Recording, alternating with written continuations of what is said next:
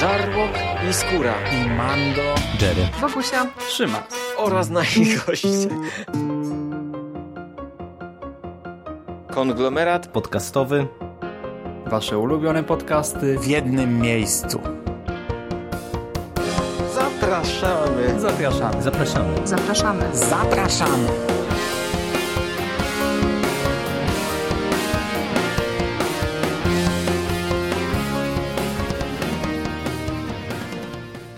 Witamy w kolejnym odcinku Przekastu, już piątym. Czym jest Przekaz? Wszyscy doskonale wiecie. To przekozacki przegląd popkultury z przekazem w formie podcastu.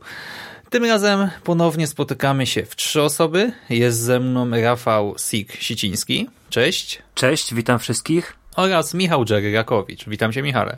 Witam was, panowie. Witam wszystkich słuchaczy. A ja to Szymas, Szymon Cieśliński. Cześć. Cześć, Szymas. Spotykamy się... Hej, co u ciebie? Wszystko dobrze, a u ciebie? Spotykamy się... nie, nie ciągnijmy tego, proszę.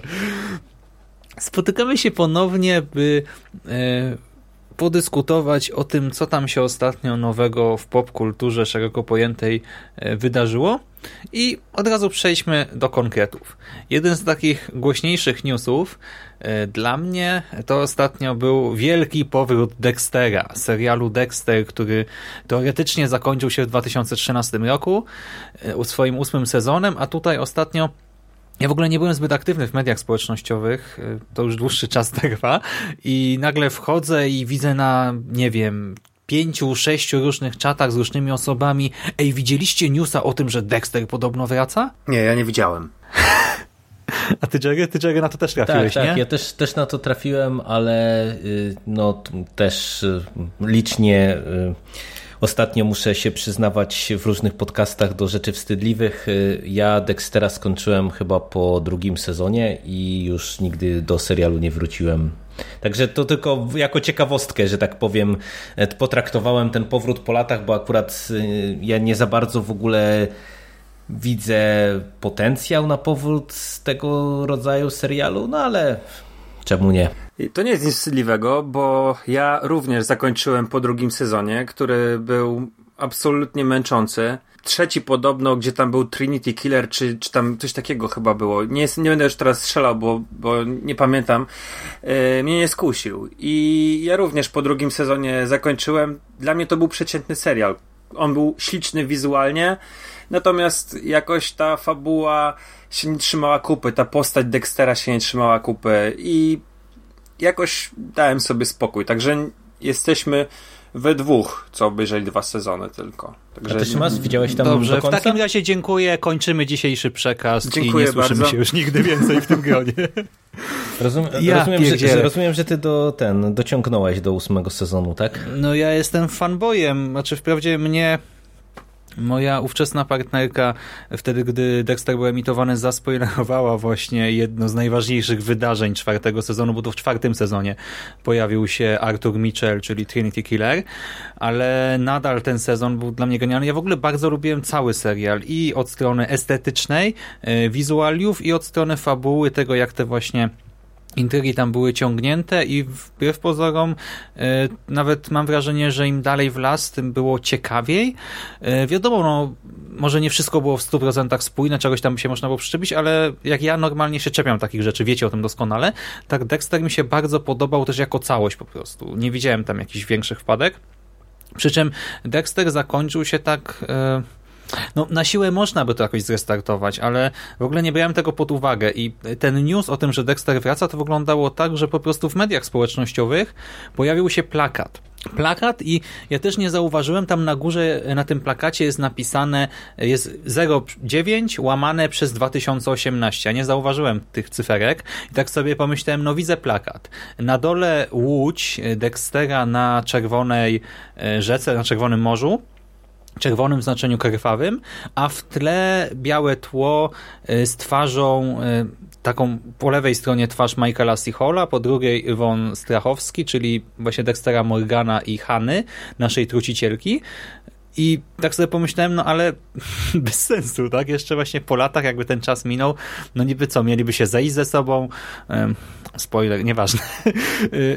jakoś nie widziałem tego totalnie i tak sobie pomyślałem, przecież to wygląda jak zwyczajna grafika, tak zupełnie niezwiązana z niczym nowym, mówię ze starych sezonów, to może być w ogóle też oficjalna grafika starych sezonów. No potem zobaczyłem te cyferki, ale nadal jakoś, nie wiem, nie wierzyłem, no i okazało się, że to fake, tak? Ogłoszono w różnych portalach, że po prostu ta grafika się jakoś rozeszła, ludzie się złapali i tyle. Ale powiem wam, że nie chciałbym, żeby wracali z czymś podobnym, może jakiś spin-off ewentualnie. Okej, okay, sprawdziłbym na pewno, nie że czekam, tak, ale sprawdziłbym, ale powrót Dextera jako właśnie Michaela C. Halla w tej roli, po tym jak już, no wiemy jak się zakończył sezon ósmy, nie, nie widzę tego, bez sensu. Ja jedną rzecz tylko dopowiem, ja skończyłem po dwóch sezonach w sumie tak przypadkowo, jak w tamtym okresie wiele rzeczy ja porzucałem, bo ja miałem problem z serialami w tamtych latach, to, to był taki okres, gdzie ciężko mi było, wiecie, siąść i oglądać tydzień w tydzień serial. A Mroczny jakoś... pasażer twój dawał znać i nie mogłeś wytrzymać. Nie, nawet, nawet nie to, tylko po prostu jak się zaczynał Dexter, to to było jeszcze jakiś tam mój okres studencki, a to wiecie, na studiach są ciekawsze rzeczy do roboty niż oglądanie seriali. I po prostu jakoś tak mi było się ciężko mobilizować odcinek po odcinku i ja pamiętam, że jak były te właśnie takie zachwyty nad Trinity Killerem, to ja się zastanawiałem, czy nie wrócić, ale w sumie ja akurat mam trochę podobne zdanie o serialu co ty, Sik, czyli że ja nie do końca widziałem w ogóle potencjał na tak rozwlekły serial, nie? Że dla mnie mhm. ten pierwszy sezon Dextera mi się bardzo, bardzo podobał. Drugi wspominam tak, okej, okay. Jakoś nie miałem do niego większych uwag, ale po prostu jak ja już w którymś momencie nagle zobaczyłem, że mamy tam sześć sezonów, to pierwsze co sobie pomyślałem, to mówię, ale jak, nie? Sześć sezonów o, o ta, takiej postaci tak działającej i tak dalej, to w ogóle tego nie widzę i nie czuję i, i nie wiem, dla mnie to był, to był taki przykład, pewnie niesłusznie z tego co ty, Szymasz, mówisz, serialu rozciąganego na siłę. No nie wiem, ja już pewnie nigdy nie wrócę. Ale właśnie on nie był rozciągany na siłę, bo to brzmi tak, jakbyście sugerowali, że tam nic się nie dzieje. A właśnie absolutnie nie. Rzeczywiście drugi sezon może i był troszkę słabszy, czy on był taki dla tych osób, które się napaliły po pierwszym sezonie niby taką trochę bombą, bo wow, Dexter może wpaść, tak? Mamy właśnie sprawę rzeźnika z Zatoki, wszyscy właśnie koledzy z pracy są krok za Dexterem, tak? Czy wszystko się wyda, czy wszystko się nie wyda. No ale jak już to się zakończyło, no to niby... Mm.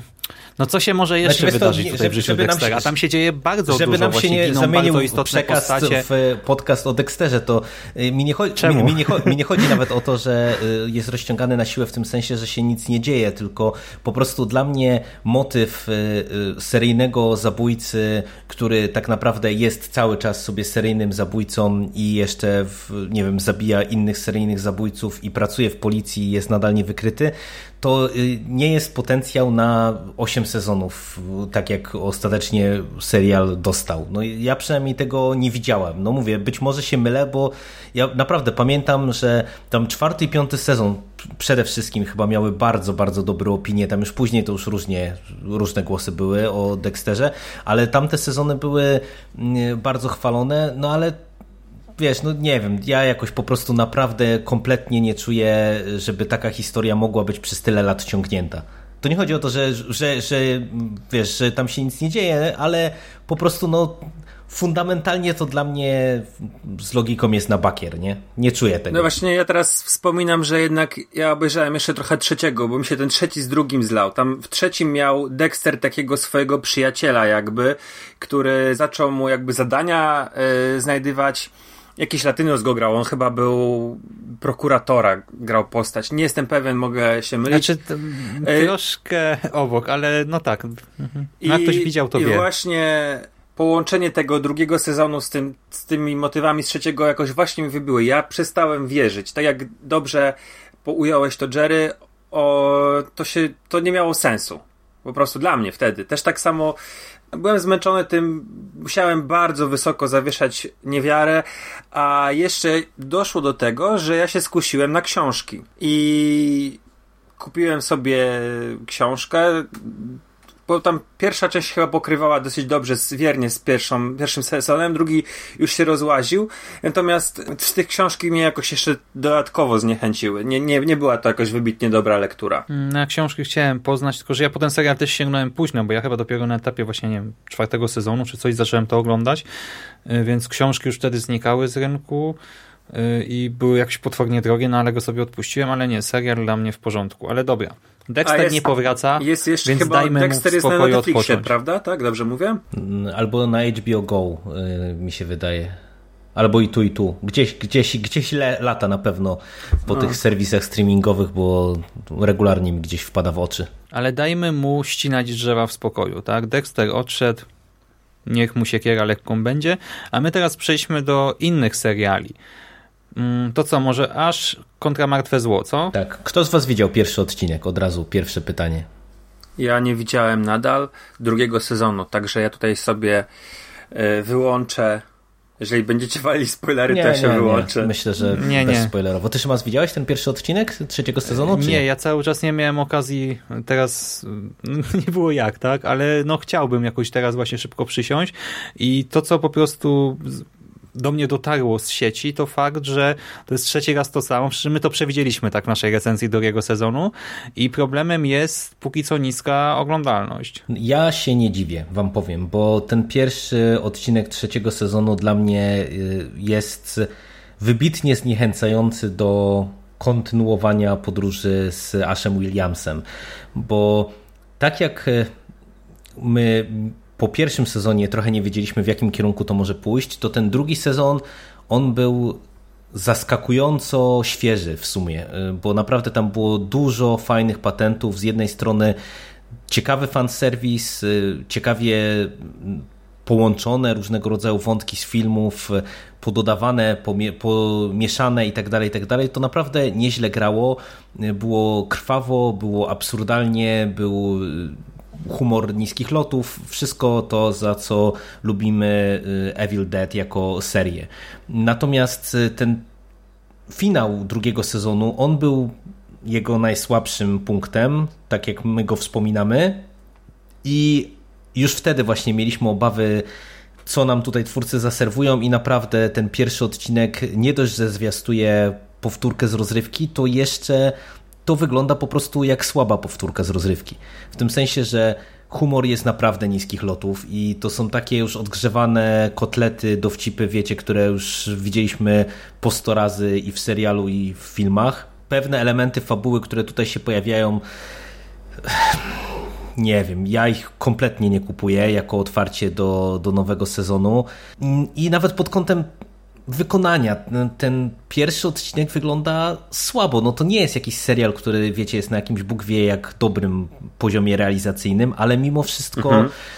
to w tym pierwszym i drugim sezonie wyglądało naprawdę spoko, a tutaj nawet pod kątem wykonania dla mnie to wyglądało słabo i nie wiem, ten pierwszy odcinek dla mnie wyglądał jak coś robionego na kolanie, bardziej jak taki, wiecie, fanowski film niż kontynuacja serialu i ja naprawdę na razie się poczułem bardzo zniechęcony.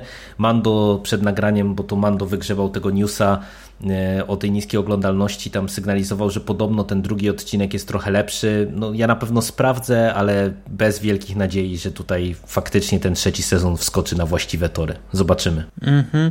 Właśnie Mando o tym pierwszym odcinku też się opowiadał negatywnie, ale wiesz, to, że tam powiedzmy poziom spada, to jest jedno, ale tutaj też doszło do jakichś dziwacznych decyzji, jeżeli chodzi o dystrybucję, bo podobno w wielu krajach w ogóle ciężko jest się dorwać do Ash versus. Evil Dead, jest tylko w jakiejś tam jednej stacji, czy w usłudze.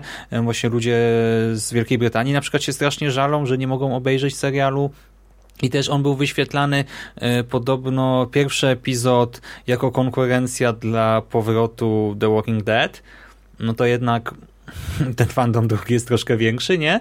A drugi, no to właśnie w tym samym czasie co The Walking Dead i jeszcze Oscary, więc no też nie ma się co dziwić, że te dwa odcinki zaliczyły najniższą oglądalność ze wszystkich do tej pory. Dla mnie to jest szukanie argumentów. Naprawdę, wiesz, no jeżeli my w Polsce mamy normalnie to na H B O Go dostępne równo z premierą amerykańską, no to po pierwsze nie wierzę, że na świecie są jakieś duże problemy, żeby ten serial oglądać, bo to raczej my jesteśmy y, przeważnie gorzej traktowani niż Europa Zachodnia, to raz, a dwa, że naprawdę takie wyszukiwanie argumentów, że Oscary, że Walking Dead, no jasne, możemy oczywiście to jakoś tam argumentować, ale w mojej ocenie, gdyby ten serial y, trzymał się poziomu przynajmniej takiego jak ten drugi, no to, to myślę, że ta oglądalność byłaby wyższa, bo jasne, ten pierwszy odcinek, kiedy tam był może bezpośrednią konkurencją dla Walking Dead, to mógł mieć problemy z tego tytułu, ale myślę, że już po drugi to właśnie wiele osób nie sięgnęło, bo nadrobili pierwszy i stwierdzili to samo co ja, że, że po prostu na razie jest słabo. No zobaczymy, co tam dalej zrobią. Ale będziesz oglądał, nie? No będę, wiesz, no to jest dwadzieścia minut, no to tyle z życia to mogę sobie wyrwać, żeby sprawdzić, gdzie nas to zaprowadzi. Natomiast też powiem otwarcie, że jeżeli ten poziom będzie niski, to, to też chyba nie będę całościowo tego oglądał. Na pewno sprawdzę jeszcze te jakieś tam parę odcinków, ale, ale czy cały sezon machnę, to się okaże. Ja tam jestem po mgle zaprawiony, nie wiem, jak nisko by musiało być, żeby było to. A, a zmęczyłeś mgłę do końca w ogóle? No pewnie. To, to gdzie to podcast? Mando nie obejrzał. Gdzie podcast? No Mando...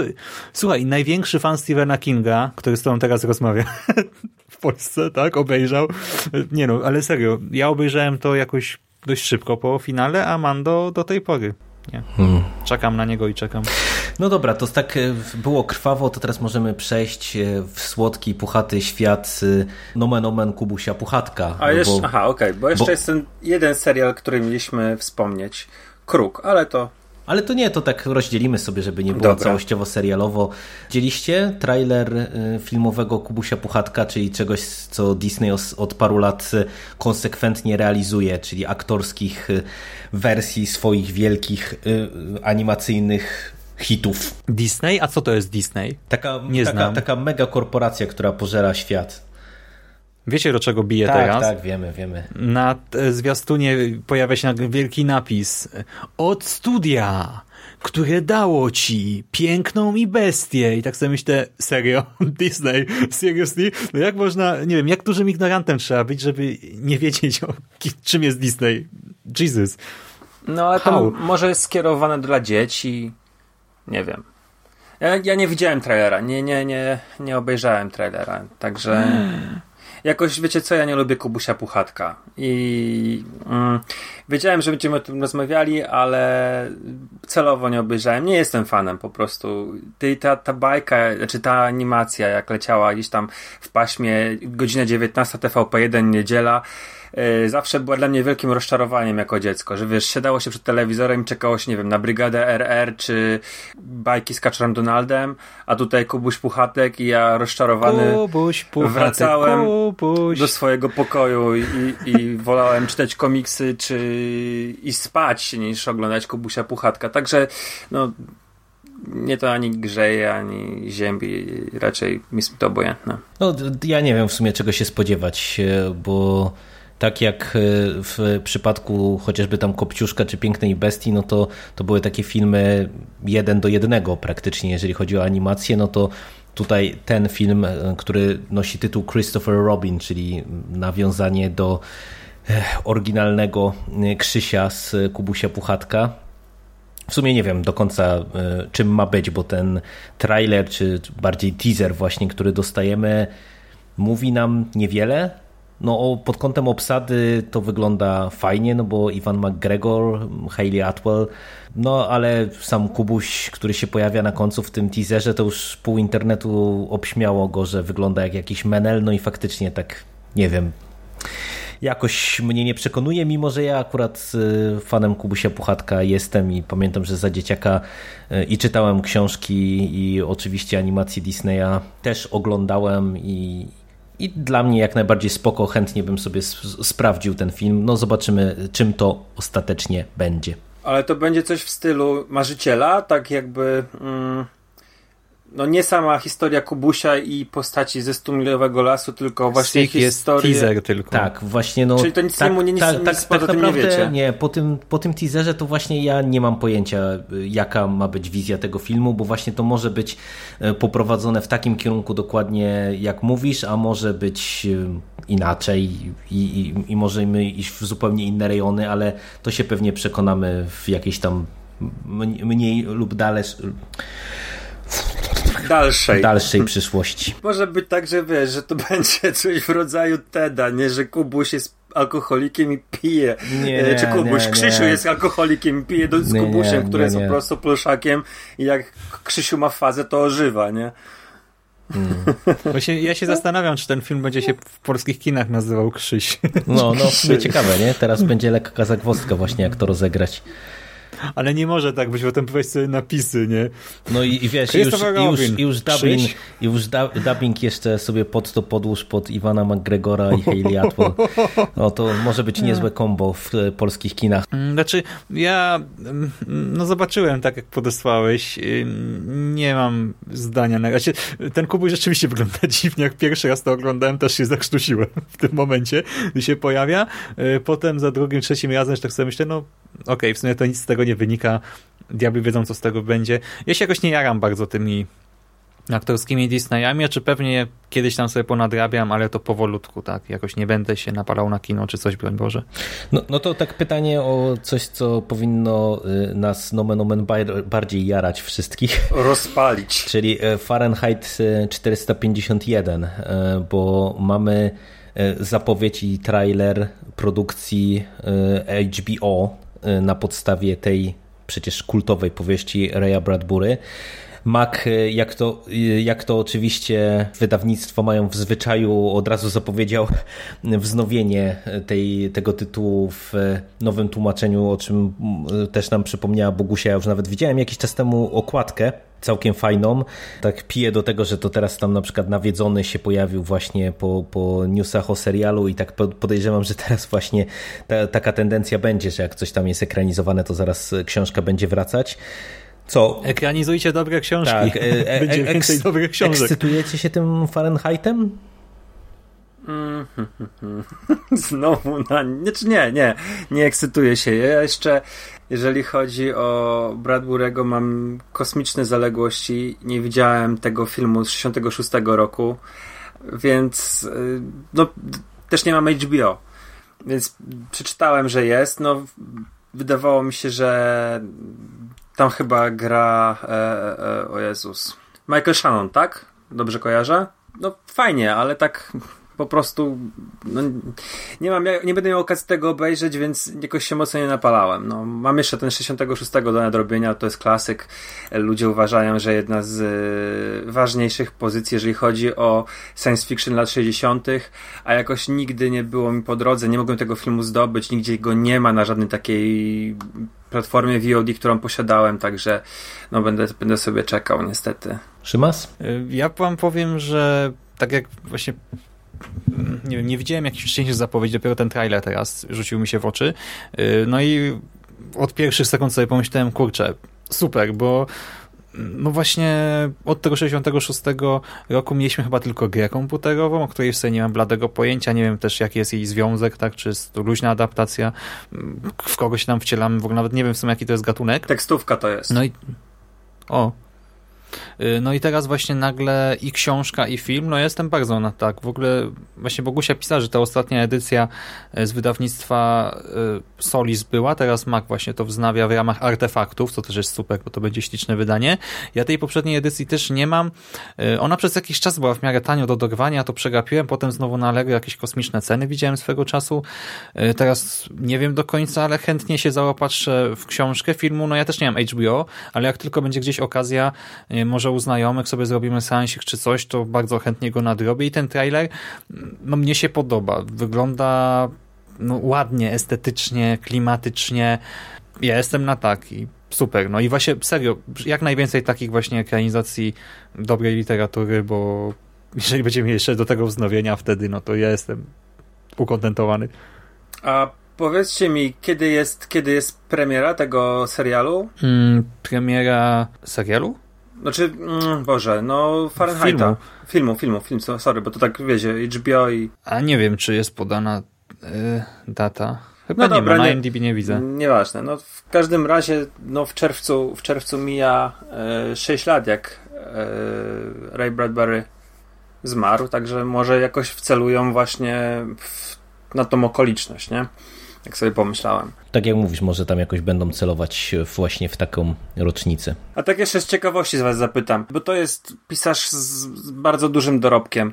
Oglądaliście w ogóle jakąkolwiek ekranizację jego, jego twórczości? Jakoś też kupę scenariuszy napisał, chyba Strefę Mroku pisał, prawda? Ile dobrze kojarzę. Yy, czytaliście, znaczy czytaliście, oglądaliście coś na jego podstawie? Mi się wydaje, że chyba tak, mm. bo ja kojarzę go właśnie jako based on albo autora scenariusza, ale teraz bym ci nie przywołał żadnego mm-hmm. konkretnego tytułu. Ja też, zwłaszcza, że wiele z tych rzeczy nie było dostępnych w Polsce, ale ja swego czasu tego no naściągałem po prostu. I ale też no, z pamięci ci nie powiem co i jak. Zwłaszcza to chyba nawet polskich tytułów większość tych filmów nie ma. Mhm. Okej. Okay. No, Sik, wspomniałeś chwilę temu, że jeszcze jeden serial mamy do omówienia. Już wkrótce, już za rogiem premiera kolejnego serialu sygnowanego logiem Kanal Plus w Polsce, polskiego serialu. Tytuł tej produkcji to Kruk. Nie, Kruk, szepty słychać po zmroku. O. Tak się nazywa. No tak, dokładnie tak. Pe- tak, tak pełny tytuł, który zresztą już na billboardach można nawet zobaczyć, bo nie wiem, czy tam wow. w Łodzi u was było widać też takie, taką kampanię reklamową na, na szerszą skalę, ale u mnie już... A właśnie ci powiem, że chyba nie. A dziwię się, bo jeżeli dobrze zrozumiałem, to ten film był tu kręcony nawet. I Łódź gra właśnie Łódź, i Łódź gra Białystok i Podlasie. Bałuty grają Podlasie, Białystok. No, no u, u mnie nie jest to taka skala jak przy ostatnich tych produkcjach Netflixa, gdzie było sporo tych plakatów na mieście, ale trochę już billboardów widziałem. Także no ja jestem ciekaw, tym bardziej, że no to, co ty wklejałeś mi hasło reklamowe z telemagazynu Kruk lepszy niż Belfer, to ja powiem tylko, że to żadna sztuka, ale, ale słyszałem, ale słyszałem opinie dosyć dobre, czy takie dosyć w, mia- dosyć w miarę w miarę optymistyczne, tam jakby nie patrzeć, chociażby które, którzy już mieli okazję widzieć tam pierwsze dwa odcinki bodajże, sygnalizowali, że jest spoko, więc ja na pewno sprawdzę, bo w sumie ja lubię, jeżeli chodzi o te seriale polskie, przynajmniej właśnie sobie zobaczyć, jak to wygląda, bo jednak tych gatunkowych seriali polskich z ostatnich lat, ale takich wiecie, nie mam na myśli tutaj tych wszystkich takich telenowelowych rzeczy, tylko właśnie takie typ, typowo gatunkowe produkcje, no to nie masz tego tak dużo i zawsze jestem ciekaw, jak to wypadnie, także tutaj też na pewno sprawdzę. No to ja powiem, znaczy ja też nie mam Kanał Plus, nie, więc yy, jakoś będę musiał hmm, się, się, się w ten, ten serial zaopatrzyć.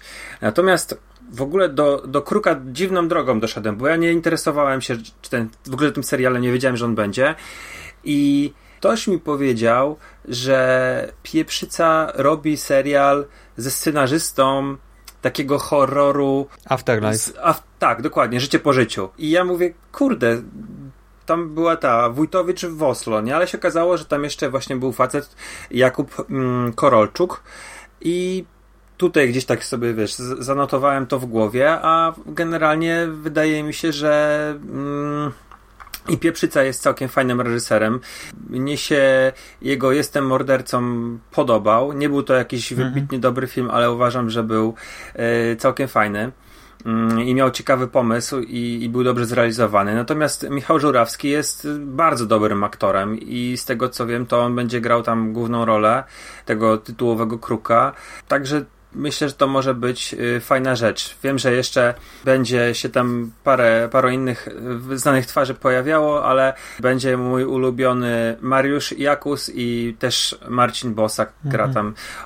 Jakus jest chyba w ogóle z, z okolic Łodzi też. Yy, nie wiem, czy wiesz o tym, Szymas, ale yy, tak mi się, wy... nie, nie, nie. Tak mi się wydaje, że ja go, gdzieś, ja go gdzieś nawet w sklepie widziałem. Tak mi się wydaje, że on mieszka gdzieś w okolicach Łodzi. No to ja wam powiem, że widziałem ten teaser, który został opublikowany w grudniu, gdzieś tam dziewczynka śpiewa. No i wiecie, no klimacik jak z dobrego horroru, dziecko, jakaś upiorna kołysanka czy coś.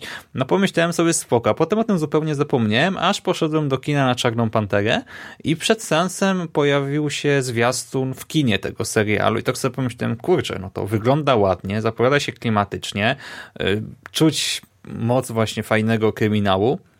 Jeszcze jak się dowiedziałem potem, że akcja się rozgrywa w Łodzi, o fabule w sumie na razie nie wiemy dużo, tak? Po prostu policjant z Łodzi wyjeżdża na Podlasie, by rozwiązać jakąś zagadkę, no i w ten sposób też budzi jakieś uśpione demony własnej przeszłości, nie w sensie istoty nadprzyrodzone, ale tam jakaś zagadka z przeszłości niby też wysuwa się na pierwszy plan. No to może być fajne, to może być beznadziejne, ale na razie jestem na tak i jak tylko będzie okazja właśnie też gdzieś do tego przysiąść, to chętnie się z tym zapoznam i to też jest reklamowane nie tylko jako coś lepszego od Belfra, ale też jako pierwszy polski serial kręcony w cztery K. Więc też jakaś tam nowinka będziemy technologiczna. Mogli, będziemy mogli policzyć pory na twarzy aktorów. Super. Właśnie, widzisz Michała Żurawskiego i... i, i dobra, nieważne. O. A w ogóle macie, tak z ciekawości zapytam, macie na, na czym to cztery K obejrzeć?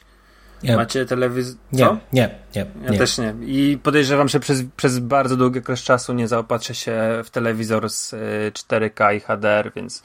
Nie wiem, czy to dla mnie coś cokolwiek zmienia. No ale pewnie są ludzie, którzy, którzy się skuszą właśnie tylko dlatego, żeby obejrzeć coś w cztery K. Ale to też, wiesz, mnie to nawet nie jara dlatego, że... Nie dlatego, mnie to jara nie dlatego, że właśnie mam telewizor cztery K i chcę tak obejrzeć, ale dlatego, że po prostu w Polsce stosuje się nową technologię. No tak, tak nawet właśnie dlatego, jest... dlatego, no też o tym mówię. Bardzo podobnie myślę, że chciałbym może...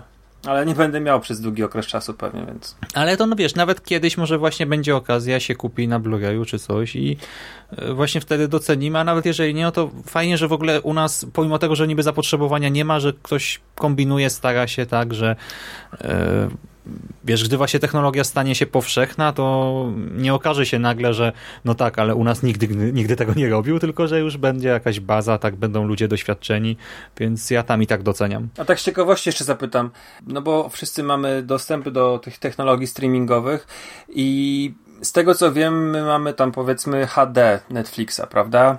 Mm, ale jest jeszcze jakaś opcja wyższa, żeby w tych wyższych rozdzielczościach te platformy streamingowe nadawały, czy, czy się nie orientujecie? Czy to, to, czy, czy Netflix, to... z tego co pamiętam, to tak, to ma te opcje właśnie wyższe, jeżeli mhm. chodzi o rozdzielczość. Nie, też bym tak bardzo, bardzo możliwe, tylko że właśnie no ja, ja nigdy, bo podejrzewam, że też kwestia naszych łączy, prawda? Ale nigdy nie, nie gdzieś tam tylko to H D. No nie no, łącza mamy w Polsce lepsze niż w większości innych krajów na świecie, więc... No, prawda, no, prawda. Okej. Okay. No, ale dobra, to mieliśmy... Ale czasami, mieliśmy... czasami patrząc na naszą jakość połączenia, to, to ciężko mi w to wierzyć. Mieliśmy segment filmowo-serialowy, to teraz segment giereczkowy, bodaj pierwszy raz. Jerry, Jerry, co tam słychać w świecie gierek? A to nie, to nie wiem, to oddam wam głos, bo macie jakieś takie newsy, co nie wiem co powiedzieć. No ja dzisiaj wypatrzyłem nowinkę o tym, dzisiaj nagrywamy dziewiątego, że trafi na P C kolejny wielki konsolowy tytuł. Ostatnio dużo tego jest, nie wiem, mamy Okami, tak, Bayonetta, Vanquish i teraz y, jakiś czas temu chyba zapowiedziano, że Crash Bandicoot en, in, Insane, tak, Insane, nie wiem jak to przeczytać w sumie. Insane Trilogy, no.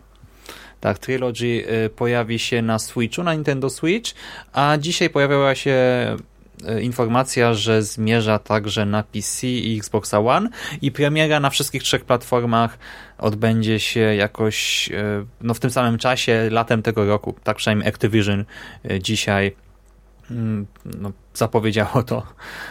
No fajnie, no super, że na P C będzie można to wszystko ograć, będzie można powrócić do czasów dzieciństwa. Ja w Bandicooty grałem u znajomych na Playce za dzieciaka i teraz no, sentyment robi swoje, tak? Chętnie sprawdzę to też także na P C. To znaczy, to tak chyba wypłynęło, że Crash ląduje na peceta, na Xboxa przy okazji Nintendo Direct, które no, było jakoś na dniach, chyba siódmego marca albo ósmego marca, to już nie jestem do końca pewny. I no nic, no, to była początkowo maskotka PlayStation. Niestety Naughty Dog, deweloper yy, Crash nie należał do nich, tylko do Activision. No Activision nie ma sentymentów i chce zarobić jakieś pieniążki. Fajnie, że tytuł trafia na Switcha i wzbogaca tą bibliotekę gier, bo to jest dobra pozycja, dobra platformówka. Ja ją pamiętam również za cza- z czasów y, PlayStation. W pierwszy etap Crasha można było zagrać jakiś czas temu przy okazji czwartej części Uncharted. Tam jest taka sekwencja, gdzie Drake, Nathan Drake z Eleną siadają na kanapie i Elena ma starą konsolę PlayStation szaraka i daje pada na Drake'owi i możesz zagrać sobie właśnie pierwszy, pierwszą planszę na PlayStation cztery w grze, gra w grze. Taki, taki zabawny motyw. Na szczęście, czy na szczęście, no więcej osób pozna, pozna tą, tą bardzo dobrą, odświeżoną wersję, bo to jest kawał dobrej roboty. Natomiast pod względem graficznym, bo pod względem gameplayu ja nie wiem, czy Crash jest mm, grą, w którą w tej chwili można tak sobie grać, jak się nie zna serii, po prostu się odpala nową grę i dostajesz coś bardzo, bardzo hardkorowego, przystosowanego do lat dziewięćdziesiątych tak naprawdę pod gameplay tamten. Tam się pecetowcy, podejrzewam, zjadą tą grę. Ci, co przynajmniej nie znają wcześniejszych, znaczy nie znali wcześniej tej serii. A myślę, że to jest jedna z e, ostatnich gier z Sony, takich, takich sztandarowych, która trafi na, na Xboxa i na P C, bo oni już raczej swoje te wszystkie marki mają pozabezpieczane i raczej nie wypuszczą tych ekskluzywów, także no c- niech się cieszą póki mogą. Ha, ha, ha, ha. Ha, ha, ha. Ja tam się cieszę z każdego nowego tytułu na P C, zwłaszcza z takich właśnie ciekawostek, które wcześniej nie były dostępne, bo to jednak jest no, nowe grono odbiorców, tak? No tak, można tak, oczywiście. O danym tylko... tytule. Tylko mówię, to jest, wiele, wielu graczy się może od tego odbić, bo to jest taki remake, że gameplay, korowy gameplay zostaje taki sam, więc tam jest pixel perfect, tak, jeżeli chodzi o, o skoki, powtarzanie pewnych fragmentów dziesiątki razy będzie czekało graczy. Mhm, ale to wiesz, to każdy taki tytuł, nawet właśnie niekoniecznie, tutaj już mówisz o konkretach, nie, ale tak naprawdę każdy starszy tytuł, który teraz trafia na Steama, jest, bywa zjechany przez właśnie nowych, świeżych no, ja graczy, wiem, którzy wiem, po prostu mówię, zobaczą po coś prostu głośnego, tak... popularnego i tyle, więc z tym się po prostu trzeba liczyć, tak, teraz jestem ciekaw, jak właśnie Devil May Cry H D Collection będzie się sprawował i czy też właśnie nie odstraszy trochę osób e, nowych, jeżeli chodzi o tę serię. Bo to jest zobaczymy. Już, to jest już drugi, drugi H D remake Devil May Cry. Ja pamiętam, że grałem na PlayStation trzy w tamten wcześniejszy i to nie był dobry port. Znaczy to nie był dobry remake. Mhm. Ja, ja raczej byłem, nawet nie, nie grałem wszystkich, tylko chyba pierwszą część i powiem szczerze, że byłem rozczarowany, także no mam nadzieję, że to tym razem lepiej wyszło, bo gra jest bardzo, jeżeli chodzi o, o mechanikę, jeżeli chodzi o, o taką przyjemność, to te lata temu na PlayStation dwa mi dawała masę frajdy i to uważałem, że była jedna z fajniejszych gier wtedy w bibliotece PlayStation dwa. Teraz pierwsza część została wypuszczona dla abonentów Twitch Prime, jeżeli ktoś chce, to teoretycznie może sobie za darmo po prostu założyć konto w Amazon Prime i tam kliknąć subskrypcję na pierwszy miesiąc, jest darmowa, potem ją anulować i wtedy na Twitchu dostanie za darmo dostęp do właśnie pierwszego Devil May Cry'a.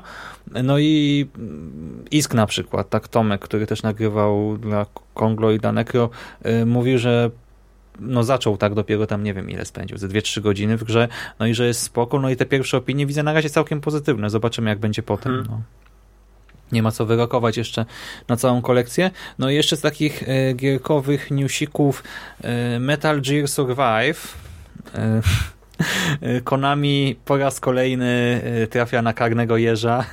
Najpierw zaorało Silent Hilla, potem właśnie wywaliło, znaczy wywaliło Kojimę, tak? Zaorało mhm. Silent Hilla, zaorało Metal Gear Solid i zapowiedziało potem Metal Gear Survive, co już właśnie jako zapowiedź było absurdalne i ludzie się zastanawiali, ale po co, dlaczego? Poza to podpinać w ogóle pod markę, poza tym, żeby zwiększyć sprzedaż w ten sposób, a jeszcze teraz wypłynęła nowinka, że w grze trzeba będzie płacić za save'y, jest tylko jeden save, a każdy dodatkowy kosztuje tysiąc sztuk wirtualnej waluty, co kosztuje no, w Unii dziesięć euro, w Stanach dziesięć dolarów, czyli no, trzydzieści czterdzieści złotych i co tu dużo mówić, Konami, what the Znaczy, mi, mi się aż wierzyć w to nie chce, naprawdę.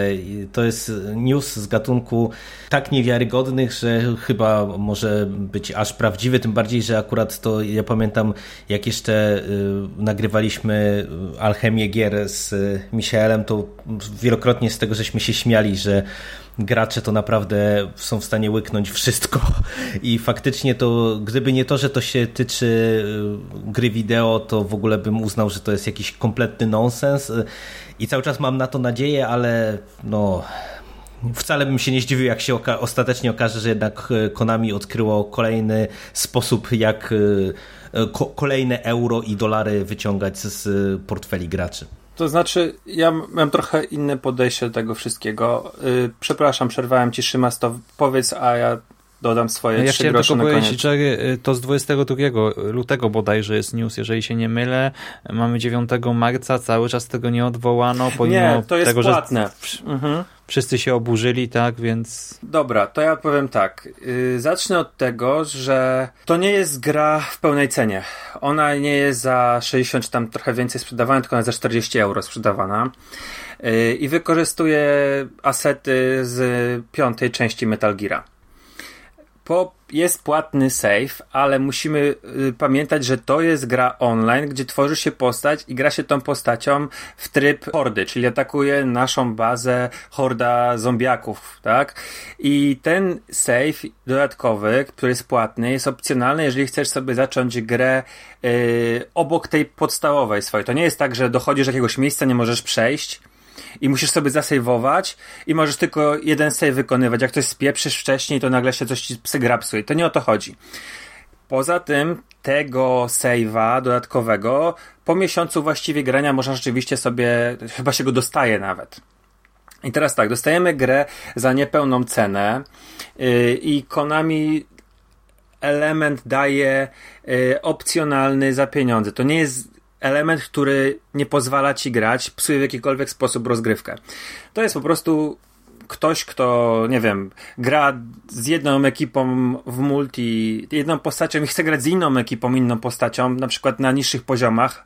Jego postać ma za wysoki level, w związku z czym chce sobie stworzyć drugą postać, tak? Ale po miesiącu grania dostajemy ten, ten dodatkowy save za darmo.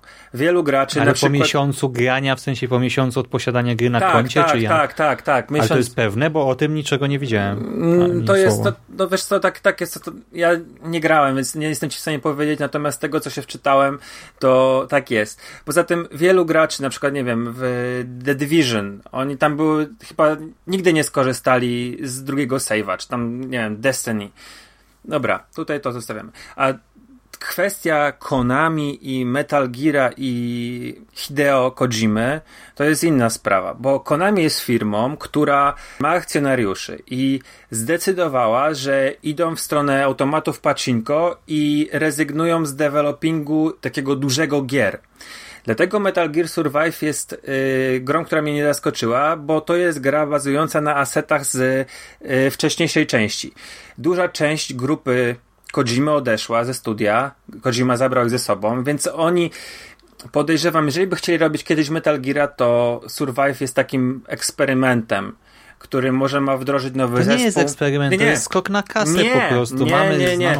To, jest, to nie jest skok tak do końca na kasę, bo oni nie utrzymują się z segmentu gier, dlatego zlikwidowali Silent Hilla i z, podziękowali Kojimie, bo Kojima to było fabryka wydawania pieniędzy. To był gościu, który... No ja mam wszystkie Metal Geary, tak? Więc i grałem we wszystkie i ja cenię te gry, natomiast zdaję sobie sprawę, że to jest artysta, a nie gościu, rzemieślnik.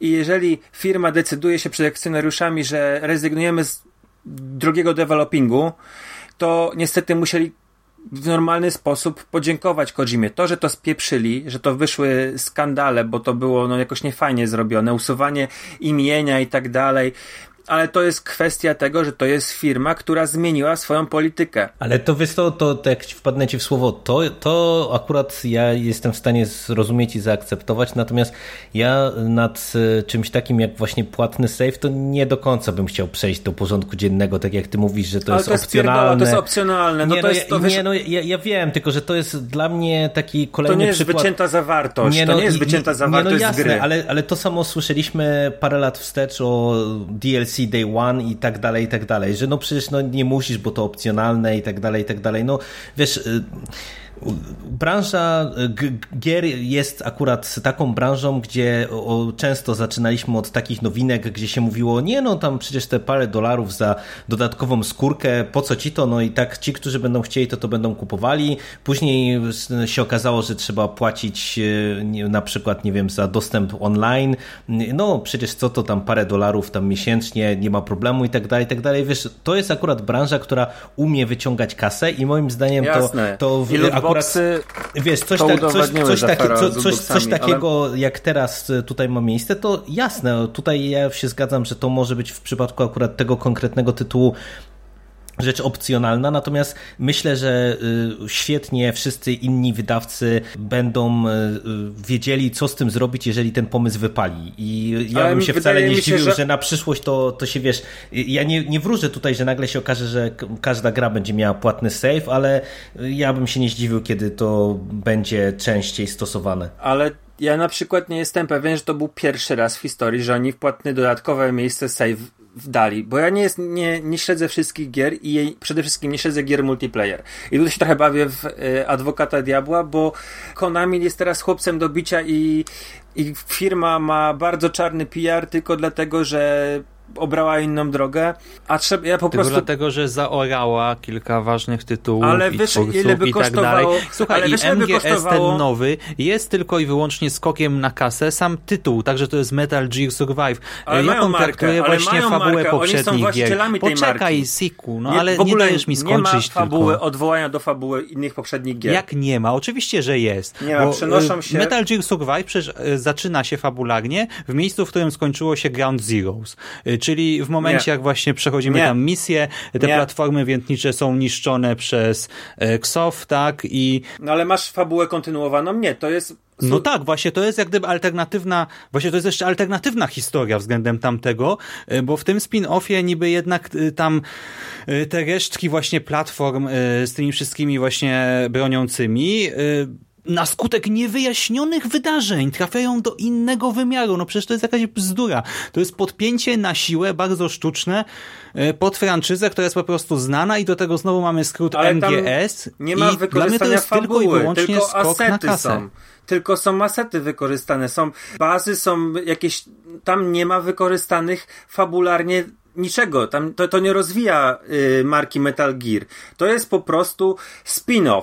Ja nie, naprawdę nie czuję tego oburzenia, tego nie rozumiem, bo masa serii, masa serii robi bardzo podobne rzeczy, tylko moim zdaniem właśnie dlatego, że jest, gracze są urażeni, bo firma śmiała kopnąć gościa, który wydaje setki milionów dolarów o tak pstryknięciem i developing gry robi po pięć lat rzeczy, które się nie sprzedają, bo są ciężkie. Z każdą kolejną odsłoną Metal Geara coraz więcej ludzi od niego odchodzi, bo są bardzo ciężkie fabularnie te tytuły. One są skomplikowane, trzeba znać doskonale, żeby zagłębić się w ten świat, trzeba doskonale się orientować w jakichś niuansach, a rozrzuconych po grach z PlayStation jeden, PlayStation dwa, PlayStation trzy, PlayStation Portable, Portable i PlayStation cztery, tak? No sorry, dla mnie to nie, to jest po prostu wykorzystanie marki, którą się ma, skok na kasę. No to jest firma, która zarabia pieniądze, zatrudnia ludzi. Oni nie robią tak, że, nie wiem, przystawiają ci pistolet do głowy, tylko oni mają akcjonariuszy, mają firmę, którą muszą utrzymać i chcą zarobić na czymś, co posiadają. No, ja, ja naprawdę... no dobrze, no to wszystko możesz wytłumaczyć ja w ten sposób. Ja rozumiem właśnie Szymasa w tym kontekście, że to faktycznie pachnie jak klasyczny skok na kasę. No bo wiesz, no jeżeli masz markę znaną i tak naprawdę no dostarczasz produkt, który jest półproduktem, a jest sygnowany głównym tytułem marki, no to wiesz, no to, to pach, pachnie to po prostu powiem, skokiem na kasę, nie? Powiem wam coś takiego. Crash Bandicoot, tak? jeden, dwa, trzy to są platformówki i nagle Activision robi Crash Team Racing. To są lata dziewięćdziesiąte. Czyli klon, z, bezczelna zżynka z Mario Karta. Dają, robią Mario Kart, tylko zamiast Mario, Luigi'ego, Donkey Konga, Yoshiego siedzi Crash i te postacie, jakaś panda i tak dalej, liski inne, siedzą za kierownicami go-kartów i ścigają się na trochę zmienionych trasach. To jest skok na kasę, gdzie Activision jako wydawca ma prawa do marki i robią po prostu jeszcze jakąś inną grę. To są skoki na kasę dla mnie, takie samej wody jak to, co zrobiło teraz Konami z Metal Gear Survive. Wykorzystuje się markę, żeby zarabiać pieniądze, a są ale wiesz, ale gorsze to, rzeczy. Ale to nie jest, są, to nie jest, jakie, to nie jest ja bulwersujące, proponuję... że, że ktoś wykorzystuje markę, żeby zarabiać pieniądze, tylko chodzi o jakby to, co dostajemy. To jest, wiesz, to jest tak, jakbyś miał... No, masz, no ale dostajesz, masz dostajesz sporo... grę, dostajesz pełnoprawny tytuł multiplayer za czterdzieści euro, czyli taniej niż o, o trzydzieści procent niż inne gry i, i możesz w nią grać, cieszyć się. No jak taniej, P U B G jest tańszy, a...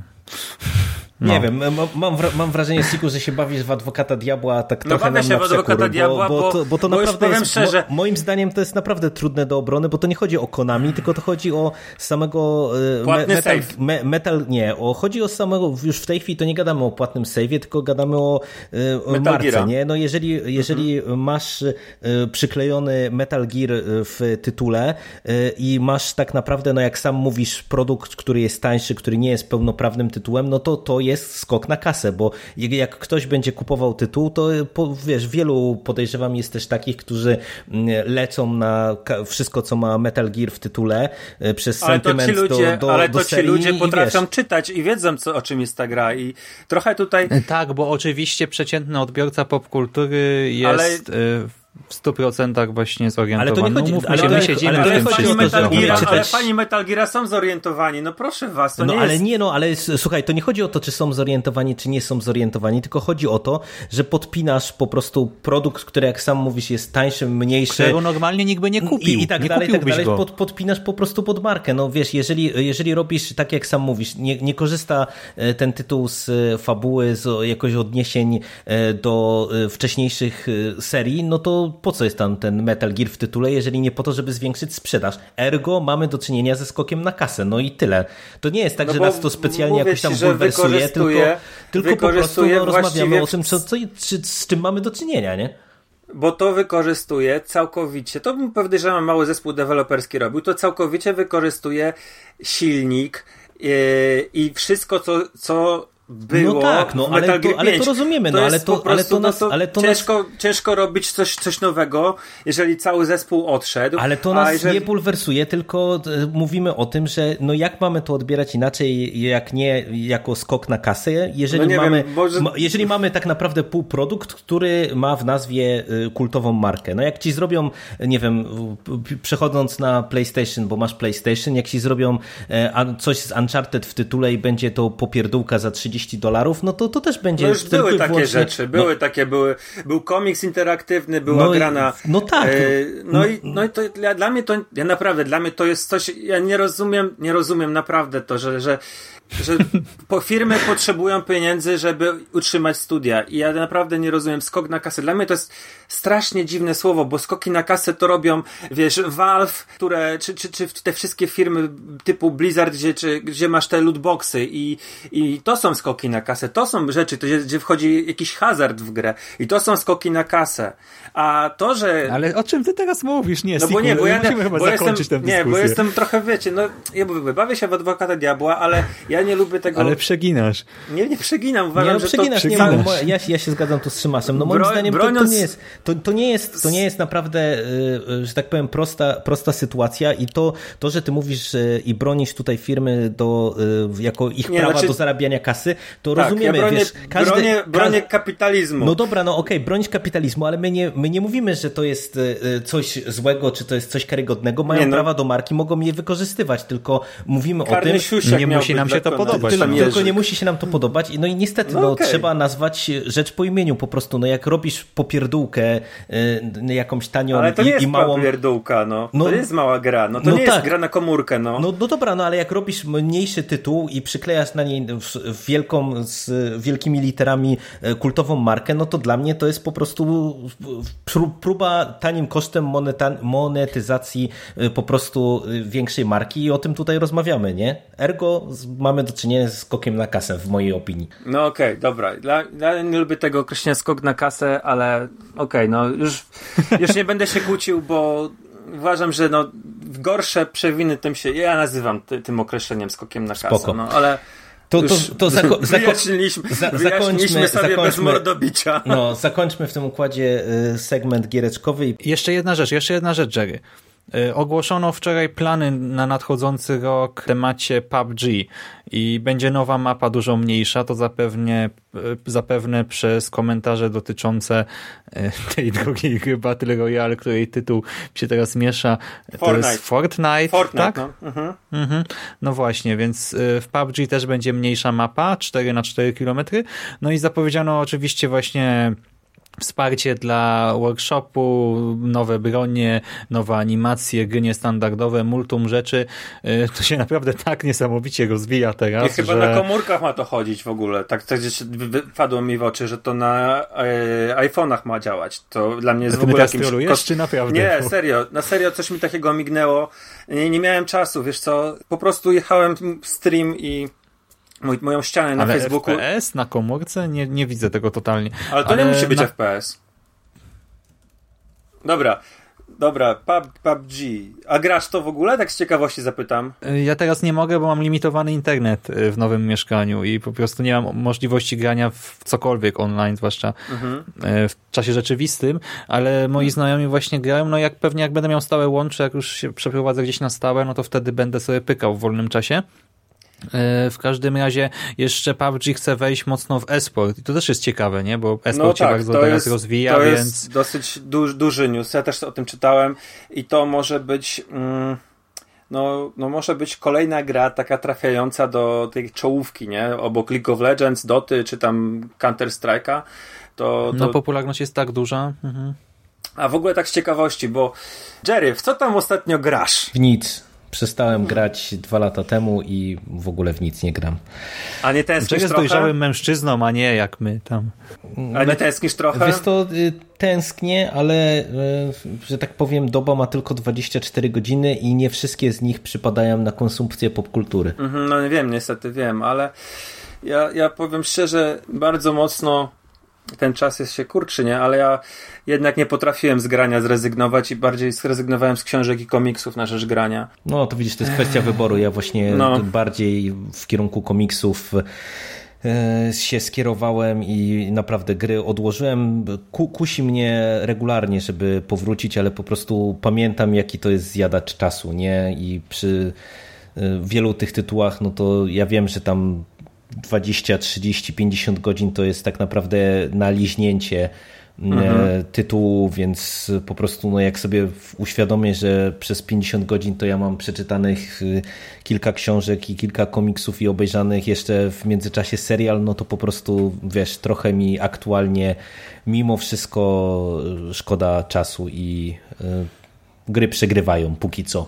Ale cały czas, mam w, cały czas mam w planie, żeby kiedyś powrócić do grania. Zobaczymy, co z tego wyniknie. Ja tylko tutaj zaznaczę, że Jerry twardo się trzyma tych postanowień, bo nawet czasem bywa tak, że nie mam jakiś kluczyk do gry dodatkowy czy coś na Steama i piszę Jerry, Jerry, łap, a Jerry i tak nie zagram. Dzięki, ale nie, a ja wiecie, Boże, Jerry. No, no tak, no co mam zabierać komuś tam, możesz, wiesz... Wiem, wiem, wiem o co chodzi, nie? No bo z jednej strony mm, ja już trochę się z tego takiej pogoni za y, jak największą ilością odhaczonych tytułów już się wypisałem, nie? Wolę sobie dawkować, książkę czytać miesiąc i naprawdę wybierać rzeczy, które mnie interesują, tak samo filmy. a jednak ten czas na nagranie sobie zostawiać, bo to strasznie jest czasochłonne. Po pierwsze, czasami nawet, nawet nie czujesz tego czasu, który mija, nie? Że usiadasz do czegoś i, i mija pięć godzin, nawet nie wiesz kiedy, a no, tego czasu znowu za dużo nie ma, no więc no. Mm. Hmm. Wolę sobie poświęcić trochę przyjemności nagrania niż na coś innego. No, ale to tak ja wspomniałem, że więcej czasu przy komiksach spędzam i, i, i gry przegrywałem z komiksami, to myślę, że możemy właśnie przejść do jakichś Komiksów. komiksowych zapowiedzi i newsów, bo parę fajnych wiadomości znów dostaliśmy. No, regularnie się kolejne ciekawe tytuły pojawiają w zapowiedziach i wypadałoby wyróżnić na pewno trzy, co najmniej z mojej perspektywy. Tak, pierwsza to to, że w marcu Fantasmagorię wyda Providence, tak jest cały czas w zapowiedziach. A, a ta strona, ta strona w ogóle jeszcze działa? Po ich, po, bo ja myślałem, że już strona też zdechła, tak mi się w którymś momencie wydawało. Naprawdę? Ale oni mi nie oddali pieniędzy no, mi też czas nie. za to mi drugie zamówienie. Nie. Ale to już... Nie poświęcajmy, nie, nie, nie poświęcajmy tym złodziejom y, czasu antenowego. Szkoda, szkoda gadać. Z, hmm. Zajmijmy się ciekawszymi tytułami i pierwszy z tych tytułów to jest rzecz, która mnie w sumie zaskoczyła, bo się dowiedziałem dosłownie w momencie, kiedy ten komiks już jest na półkach sklepowych, już do mnie leci notabene, czyli God, The Goddamned Jasona Aarona, które wydała w Polsce Mucha Comics. To jest tytuł, o którym ja bardzo, bardzo dużo słyszałem już od dłuższego czasu. Tam Aaron ponownie łączy siły z rysownikiem Garą, jeżeli ja dobrze pamiętam, jak się wymawia jego nazwisko, pewnie znowu je kaleczę, czyli tym panem, przy którym współpracował, z którym współpracował przy Skalpie. I to jest tytuł, można powiedzieć, biblijny, czyli taka wariacja Aarona na tematy biblijne. W pierwszym tomie spotykamy się z Kainem, z samym synem Adama, oczywiście, pierwszego Adama. No i to jest opowieść, która jest uznawana za kapitalny komiks, brudny, brutalny, obrazoburczy i tak dalej, i tak dalej. I ja jako fan Aarona bardzo, bardzo się cieszę, że Mucha po ten komiks sięgnęła. Ostrzę sobie na niego pazury. Tak jak mówię, komiks już do mnie leci i mam nadzieję, że to będzie naprawdę solidna lektura. Wy słyszeliście o tym tytule? Też jesteście nim zainteresowani? Właśnie mnie o nim poinformowałeś, uświadomiłeś. Nie, nie, nie wiedziałem, nie znałem. No ja kojarzę, ale to właśnie z newsów, tak z sieci. Nie, nie czytałem żadnej translacji ani niczego. W ogóle Mucha teraz jakoś... Znaczy, te zapowiedzi Muchy z ubiegłego roku śledziłem dość mocno, a teraz jakoś przestałem po tych moich grudniowych zakupach komiksowych i gdy właśnie powiedziałeś mi, że, że Goddamned będzie w Polsce, to spojrzałem, co tam jeszcze się pojawi i widzę na przykład, że będą właśnie dwójeczki Jupiter's Legacy, że będzie dwójeczka The Wicked and The Divine, mhm. więc... Super, tak. Kolejny Iron Fist. Nawet nie wiedziałem w sumie jakoś. Kupiłem tę jedynkę, rzuciłem na półkę, nie mówię, na razie mam inne rzeczy do czytania. Ten drugi Iron Fist też już jest. jest. Nawet z tego, co ja Iron. pamiętam. No, bo i właśnie no ten Przeklęty, bo taki polski tytuł jest z komiksu Aarona, to jest już dostępny i właśnie ten drugi Iron Fist też chyba. Chociaż nie, przepraszam, to źle mówię. Na razie to, to nie, to cały czas jest na etapie pierwszego. Chociaż zaraz muszę aż Ale to, to wszystko sprawdzić. Jest niby na pierwsze półrocze, więc tak czy siak do czerwca powinniśmy dostać kolejny nie, czuł, jest chyba ósmy i dziewiąty teraz. Jest dostępny. szóstego marca premiera była tego drugiego Iron Fista. No widzisz, o tak, ja będę mógł teraz. Właśnie tak, Outcast kolejny, kolejne Hrabstwo Harrow, zadebiutuje u nas właśnie nowy Jeff Lemire, czyli The Discender chyba, to się nazywa. W ogóle cała masa rzeczy, tak? Będzie wydanie zbiorcze The Pulse, The Fade Out od Brubakera, o czym chyba też wspominaliśmy. To też, Szymas, ty, ty naprawdę nie, nie siedziałeś w komiksach, bo ten Descender Lemira to już też wyszło i to w styczniu. To, to czyli to już, no mówię, to na pierwsze półrocze, tak, tak, ja to wszystko tak, spisałem tak, po prostu no, na listę do kupienia. Większość, i... większość tych komiksów już jest dostępna z tych, które wymieniłeś, także... Także no Mucha Comics cały czas tam aktywnie, aktywnie właśnie działa. A ja mam takie pytanie, bo, bo, bo bo jeżeli mówicie o Musze, a Musza wydaje sporo, ile dobrze kojarzę, Image Comics. Czy jest mhm. w planach w ogóle wydanie w Polsce najlepszego komiksu superbohaterskiego Invincible? Na ten moment ja nie kojarzę, nie ma. Ale to też jest tak, że to w zasadzie Image w tej chwili to chyba w Polsce w dużej mierze zostało przyjęte przez Non Stop Comics, bo oni wydają aha, aha. bardzo, bardzo dużo tych serii od Image. Oni w zasadzie większość, czy cały ich portfel, prawie ten po polsku, no to jest właśnie Image Comics i patrząc na to, że oni tam stopniowo wszystkie te głośne tytuły z ostatnich lat od Image wydają, no to ja się wcale nie zdziwię, jak się doczekamy w jakiejś tam przyszłości, bo w sumie ja nie kojarzę, żeby w zapowiedziach gdzieś to tam było na ten moment. Znaczy na razie Non Stop Comics dwójeczki daje, tak? No bo wydało tyle tych serii, że trzeba je po prostu na razie kontynuować, tak? Właśnie Giant Days, Rat Queen, Tank Girl teraz przecież się ukazały, na marzec jest, yy, czy też już się chyba ukazały, tak? Ale wiem, że na marzec była planowana Monstressa właśnie. Tak, już wyszło. wyszło. The Black mhm. Monday Murder, Zabij albo Zgin drugie i chyba pierwszy tom Oblivion Songa. Tak, tak, Więc też Kirkmana. Tak. Mają tyle tych serii teraz do poprowadzenia, że może po prostu no, tu powinni też zluzować, no bo też kto to kupi, tak? No właśnie mamy no. ograniczone portfele i jak wejdą w nie wiem, w sto jedynek, no to potem sprzedaż zmaleje, jakby nie patrzeć. Ale no i tak tyle tych nowych serii wyszło na nasz rynek. Ostatnio przy okazji Bram Stoker Award była dyskusja na jednej grupie na Facebooku poświęconej horrorowi, że w ogóle z tych nowych książek, które dostają nominacje w ostatnich latach do nagrody Brama Stokera, to się żadna nie ukazała w Polsce, no poza Kingami, tak? No bo każdy King u nas jest wydawany przez Prusa albo Albatrosa, no i tam, nie wiem, Joe Hill, ale poza tym te tytuły, nazwiska są zupełnie nieznane polskiemu odbiorcy, a potem przejrzałem komiksy, no i właśnie dzięki tej ofensywie komiksowej z właśnie z ostatniego roku praktycznie, dużo tytułów tych takich też znanych, sensownych, docenianych, nagradzanych, nominowanych jest u nas na rynku, więc tak naprawdę rynek komiksowy teraz wszędzie bardzo dobrze. Super, oby tak dalej. Zresztą zapowiedzi Egmontu teraz dostaliśmy. Nie dziwi mnie to, co? co powiedziałeś, że, że te książki są niewydawane, a... Ale, ale to... wiesz, to, to mi się wydaje, że to jest kwestia po prostu rynku. To, to co Szymas powiedział, rynek komiksowy w tej chwili przeżywa absolutną hossę. I... A moim zdaniem jest co innego. Moim zdaniem, fa... to tak jak sparafrazuję trochę swoje, twoje słowa, ale to nie będzie taka parafraza dokładna, ale fani horroru w Polsce to stado baranów jest, która lubi to, co zawsze znało i będą do końca świata maltretować Mastertona, a po nic nowego nigdy nie sięgną. No. Dużo, dużo racji, natomiast mi się wydaje, że z książkami to jest trochę bardziej skomplikowane, bo po prostu to, to jest, wiesz, takie sprzężenie zwrotne. Raz czytelnicy niezbyt chętnie sięgają po nowych autorów, a też dla wydawnictw ściągnięcie nowego autora to jest zawsze określone ryzyko, nie? I, i właśnie patrząc z perspektywy tej hossy komiksowej, to jest teraz tak, że rynek się trochę nam wyrobił. Jest bardzo dużo komiksów ciekawych i dobrych, wznawianych, czy takich publikowanych, które były, nie wiem,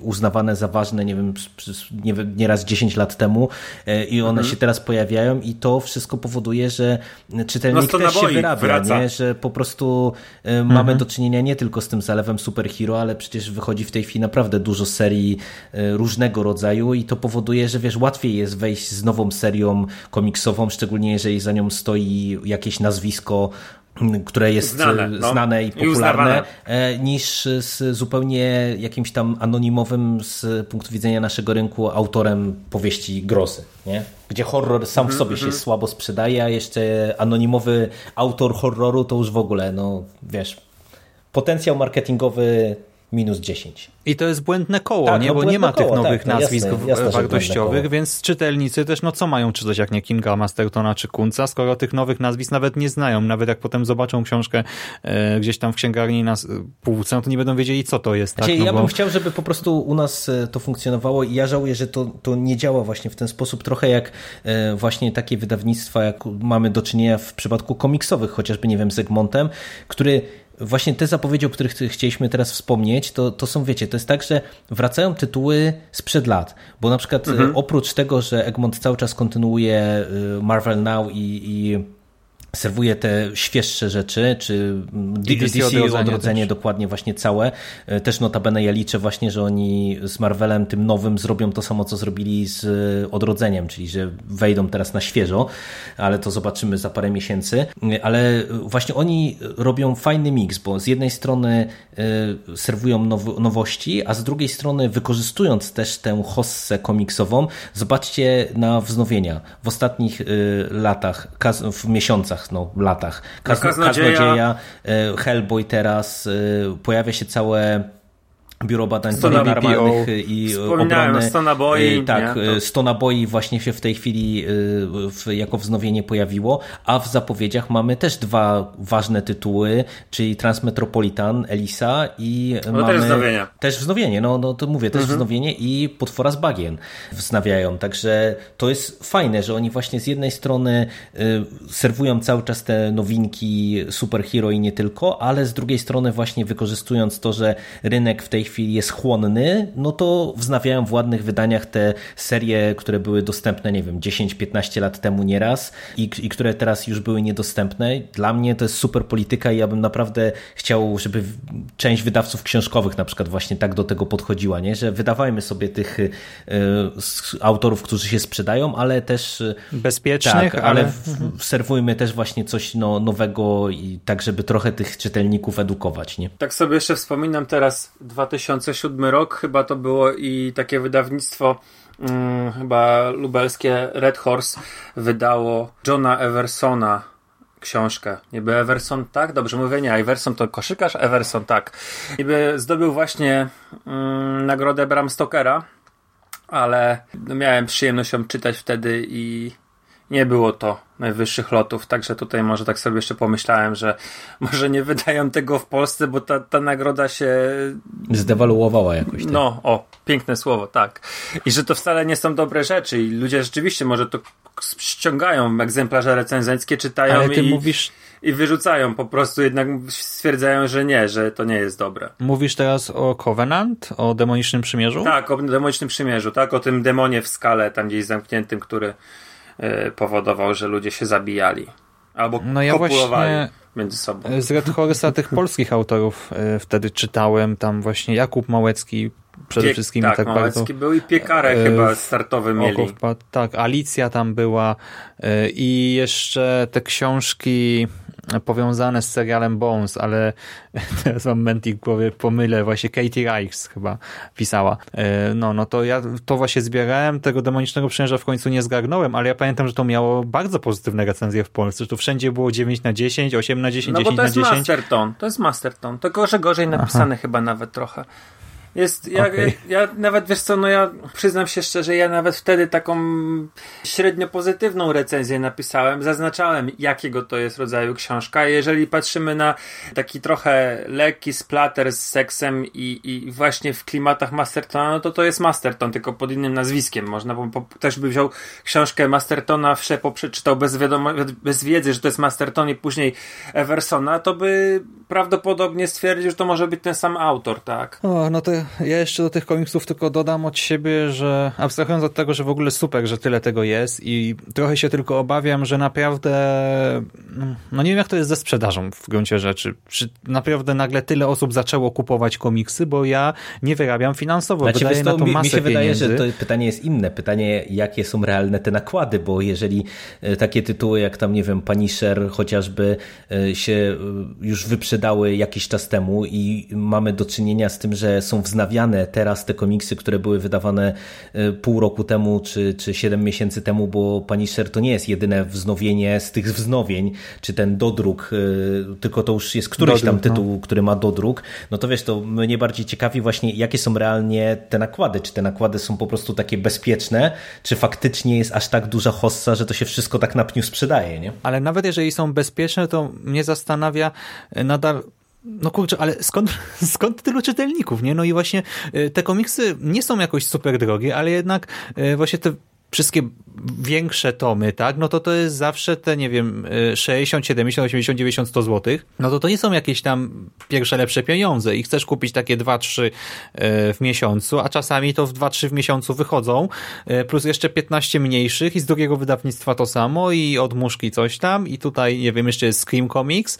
Naprawdę niesamowite, ale z drugiej strony nadal ja i tak się super jaram i staram się to w miarę teraz na bieżąco kupować, bo właśnie te tytuły, które wymieniliście, te największe wznowienia, no to przecież one na Allegro to chodziły już w takich cenach, że to się w głowie nie mieści, a tutaj dużo taniej, tak nowe, piękne, śliczne wydania, no nic, tylko kolekcjonować i czytać. To znaczy, ja mm, pozwolę sobie jedną rzecz powiedzieć, bo my trochę jeszcze podchodzimy do rynku komiksowego z tą mentalnością sprzed dziesięciu lat, że jest jakaś nowość, to kupujemy, bo tego było wtedy tak niewiele, że właściwie, jeżeli ktoś czytał na przykład Marvela albo amerykański komiks, to mógł sobie kupować, co miesiącu wychodzi, kupować wszystko, bo nie kupował na przykład komiksów frankońskich i nie kupował komiksów polskich, jakichś niezależnych, prawda?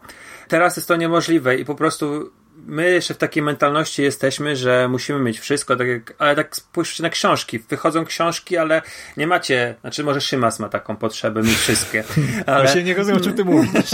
Ale ja tak wychodzę z założenia, że no no nie jesteśmy w stanie mieć wszystkiego, nie jesteśmy w stanie przeczytać wszystkiego, ale też nie jesteśmy w stanie tego chyba wszystkiego zmieścić w swoich domach, w swoich kolekcjach, więc no tylko, że tego jest dużo tych rzeczy, które chcemy przeczytać, ale ja już dochodzę do takiego etapu, że ja na przykład kupuję jedną serię, a po prostu liczę, że ktoś inny mi kiedyś pożyczy coś.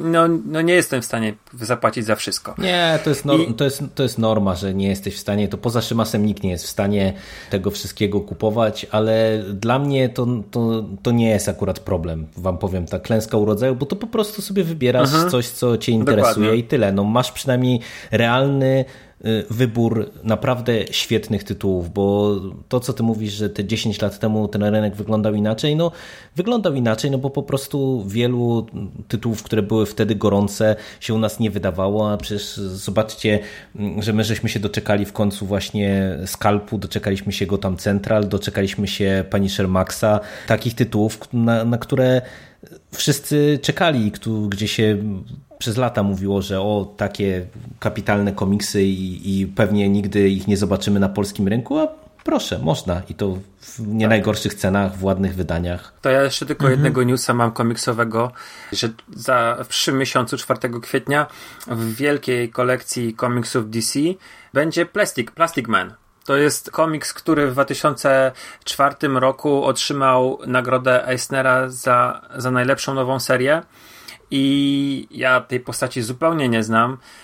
Jest to dla mnie w ogóle jakiś totalnie nieznany bohater.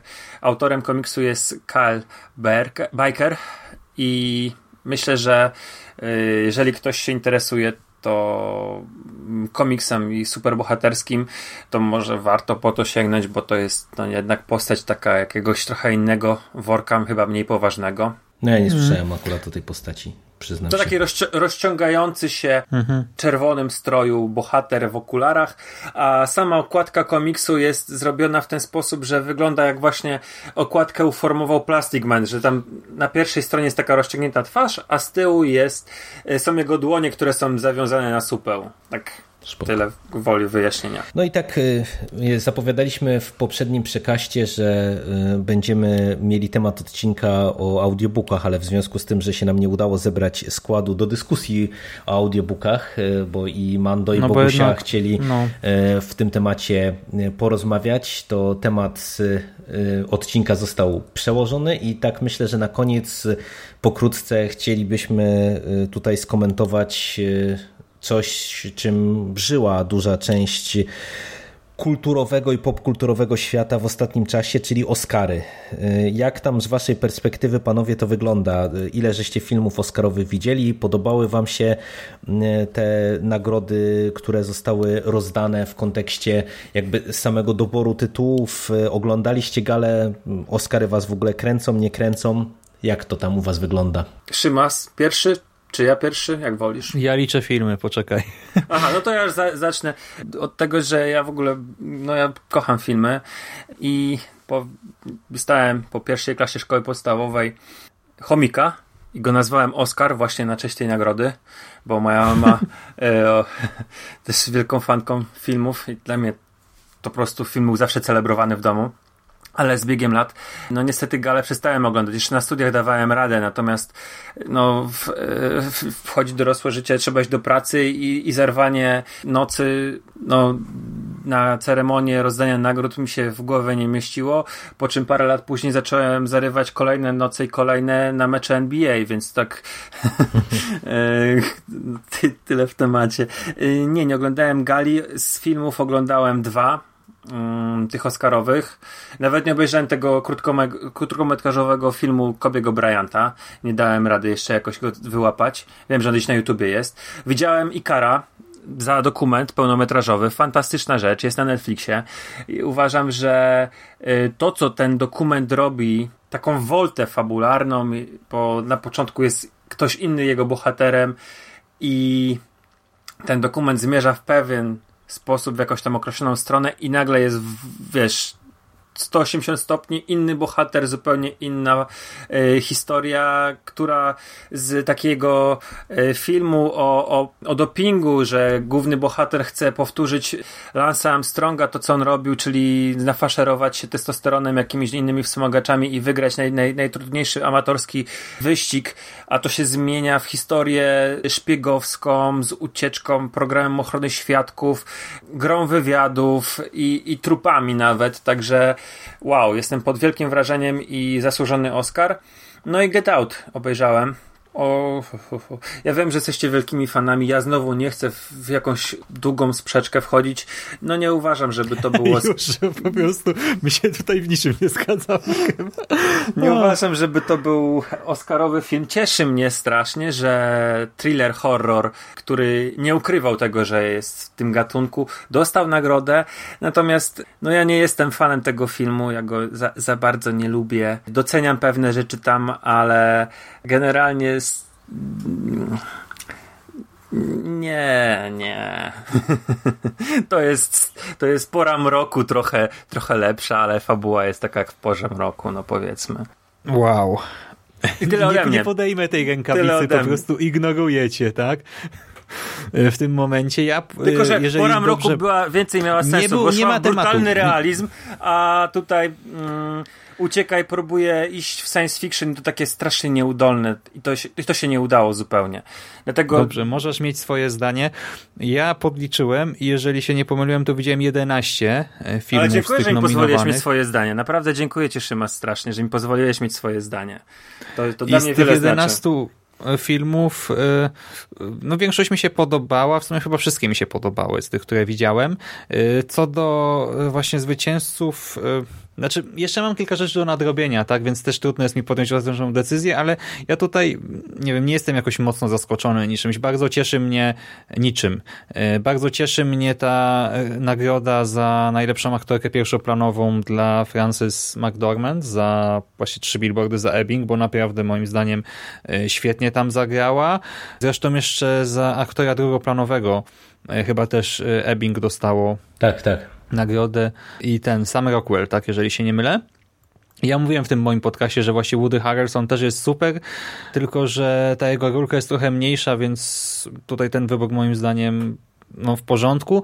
Ten aktor pierwszoplanowy Gary Oldman w Czasie mroku właśnie początkowo tak byłem troszkę na nie, ale jednak ostatecznie to doceniłem, gdy zobaczyłem wywiad z Garym Oldmanem już yy, tak po prostu niezależnie, niezwiązany z tym filmem, yy, bo zobaczyłem, jak mocno oni go yy, nawet fizycznie zmienili na potrzeby filmu i w sensie, jak on naprawdę był Winstonem Churchillem yy, w Czasie mroku. Jak go zobaczyłem w wywiadzie, to w pierwszej chwili tak patrzę, chwilę, to jest Gary Oldman, chwila, to jest on. W sensie, wiesz, zupełnie inny człowiek niż postać w filmie, ale tak totalnie, sto osiemdziesiąt stopni, trzysta sześćdziesiąt stopni, e, więc... trzysta sześćdziesiąt to nie. Nie? Nie, w sumie. Mando też mi kiedyś go wypomniał, jak chciałem właśnie tak podbić stawkę. W każdym razie, moim zdaniem w porządku, że dostał tę nagrodę, a Kształt Wody, wy już widzieliście? Nie, ja tylko te dwa filmy. A, no tak Kształt Wody nie widziałem. Nie, ja, te, ja właśnie... też nie, ale to ja skomentuję za chwilę. Mhm. Kształt Wody... Ech, moim zdaniem to nie jest idealny film, tak?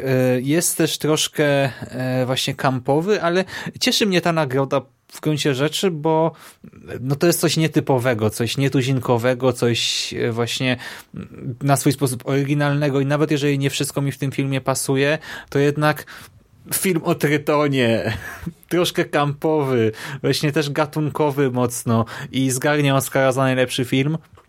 No w porządku, właśnie nie jakaś tam biografia wielkiego Amerykanina czy coś, nie jakiś film o artystach, tylko coś takiego zupełnie z innej beczki. Moim zdaniem jest okej. Okay. Trochę szkoda właśnie, że nie trzy billboardy może, no ale z drugiej strony trzy billboardy swoje nagrody też zgarnęło, więc... Czy to jest film o seksie międzygatunkowym?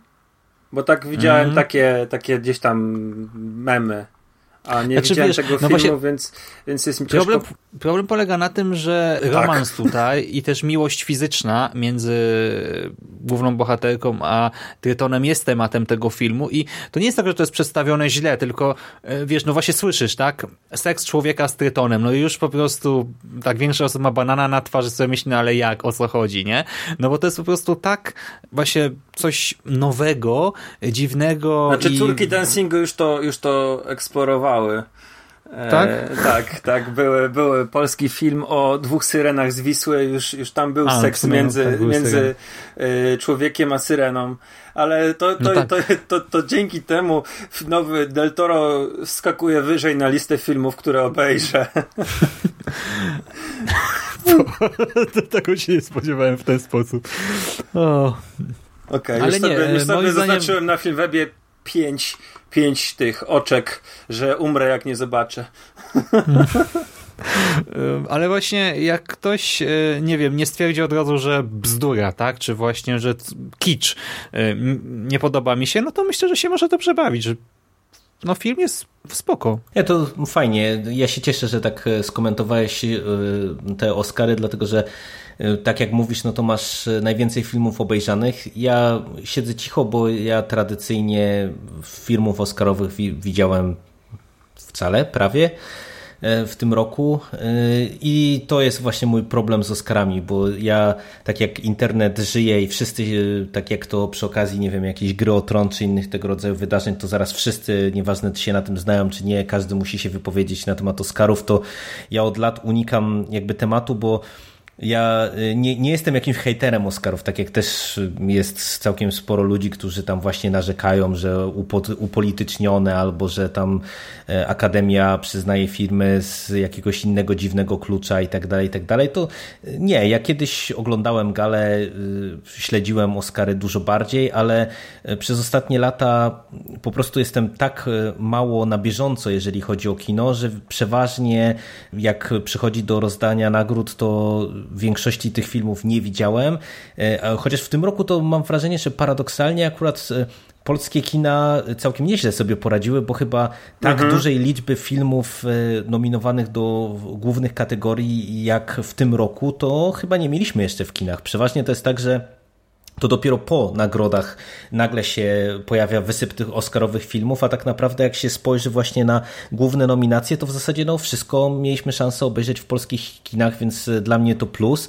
To, co ty wspomniałeś... Ale to też mhm. gala była troszkę opóźniona, nie? To też zawsze był no, tydzień więcej czasu. Tydzień, tydzień było później, no, no nie? Jasne, ale wiesz, ale przeważnie w ostatnich latach, przeważnie, no w ostatnich latach to często było tak, że tam naprawdę większości filmów z tych głównych kategorii to nie dało się się obejrzeć w polskich kinach przed Oscarami, a, a tutaj jednak w zasadzie chyba wszystkie przecież z tych nominowanych w podstawowych kategoriach już były w kinie Lady od Bird jakiegoś wchodziła czasu, w ten sam, tylko Lady Bird wchodziła w ten sam weekend, co było rozdanie Oscarów. Ona wchodziła w piątek, o ile się no, nie mylę. No, ale wiesz, a, ale, ale to nawet, nawet z tej... A tak to, a cała reszta już była... Ale przecież była... wspomnijcie parę lat wstecz, że, i, że dużo filmów to wchodziło dopiero tam na zasadzie y, oscarowy film i dopiero wtedy mieliśmy go w kinach, nie? Także mhm. pod tym kątem super. I mnie, patrząc na te nagrody, z jednej strony cieszą te nagrody dla filmów gatunkowych, natomiast powiem wam też otwarcie, że ja jakby nie wieszczyłbym, tak jak widziałem też jakieś takie głosy w internecie, że super, że kino gatunkowe dostało, że to jest właśnie jakieś takie może trochę nowe otwarcie, że nie, nie biografie albo jakieś filmy historyczne będą teraz dostawać, tylko właśnie może to kino takie bardziej... no komercyjne to może zle, mm, złe słowo, ale właśnie gatunkowe. Typowo gatunkowe, ale myślę, że to jedna jaskółka wiosny nie czyni. Myślę, że to jest fajna rzecz i godna odnotowania, bo ja akurat jestem team Szymas, uważam, że uciekaj. Tak jak to się zgadzam, że oczywiście to jest trochę fabuła, którą możemy kojarzyć chociażby ze Strefą Mroku czy, czy innych produkcji gatunkowych, ale wydaje mi się, że pod kątem precyzji scenariusza i tego, jak to wszystko jest rozpisane, to jednak ten no film tak, za- zasługuje na, na laurę. Foreshadowing jest super. Wy to rzeczywiście mi tam w tym swoim podcaście uświadomiliście świetne rzeczy. Ja podniosłem oczko nawet. No, te, te, tam, ale jeszcze, Siku, to... zapominasz o jednej rzeczy, że ten film bardzo dobrze się wpisuje też w realia polityczne i społeczne współczesne. No właśnie, ja uważam, że on jest niepotrzebny, że niepotrzebnie... O Boże. Niepotrzebnie za... ognia, jakiś konflikt, tak mi się wydaje, mm, że tam nie, nie, ma, stąd, nie ma bogatych nie. białych, którzy polują na czarnych. Nie, nie, no. nie, ale mi się nie. wydaje, nie, nie, właśnie mi się wydaje, że to y, nie ma co tego rozgrzebywać, bo y, moim zdaniem to właśnie on nie zaagnia zupełnie konfliktu. On tak naprawdę, y, zresztą to my też się w dyskusji możemy odesłać do podcastu, bo t- tam w którymś momencie chyba nawet żeśmy o tym też rozmawiali, że y, to jest... Y, Znaczy jest taka ciągota w, przez niektórych widzów, żeby tak to interpretować, natomiast tak naprawdę Uciekaj jest dużo bardziej okay. uniwersalne w przesłaniu niż, wiesz, mm-hmm. tylko... Ale mówimy o nagrodzie za najlepszy scenariusz. No tak, no i dlatego, a dlatego tutaj, tutaj ten... mówimy o kontekście jakimś no, takim ale nie, większym, ale, ale scenariusz a, moim... a samo założenie scenariusza to, to, to, to z tym prze, prze, przeszczepieniem jaźni, no to jest słabo zrobione, no to nie jest, to nie jest, to jest takie, powiedzmy, coś no, zasugerowane, to nie jest ani dobrze zrobione science fiction.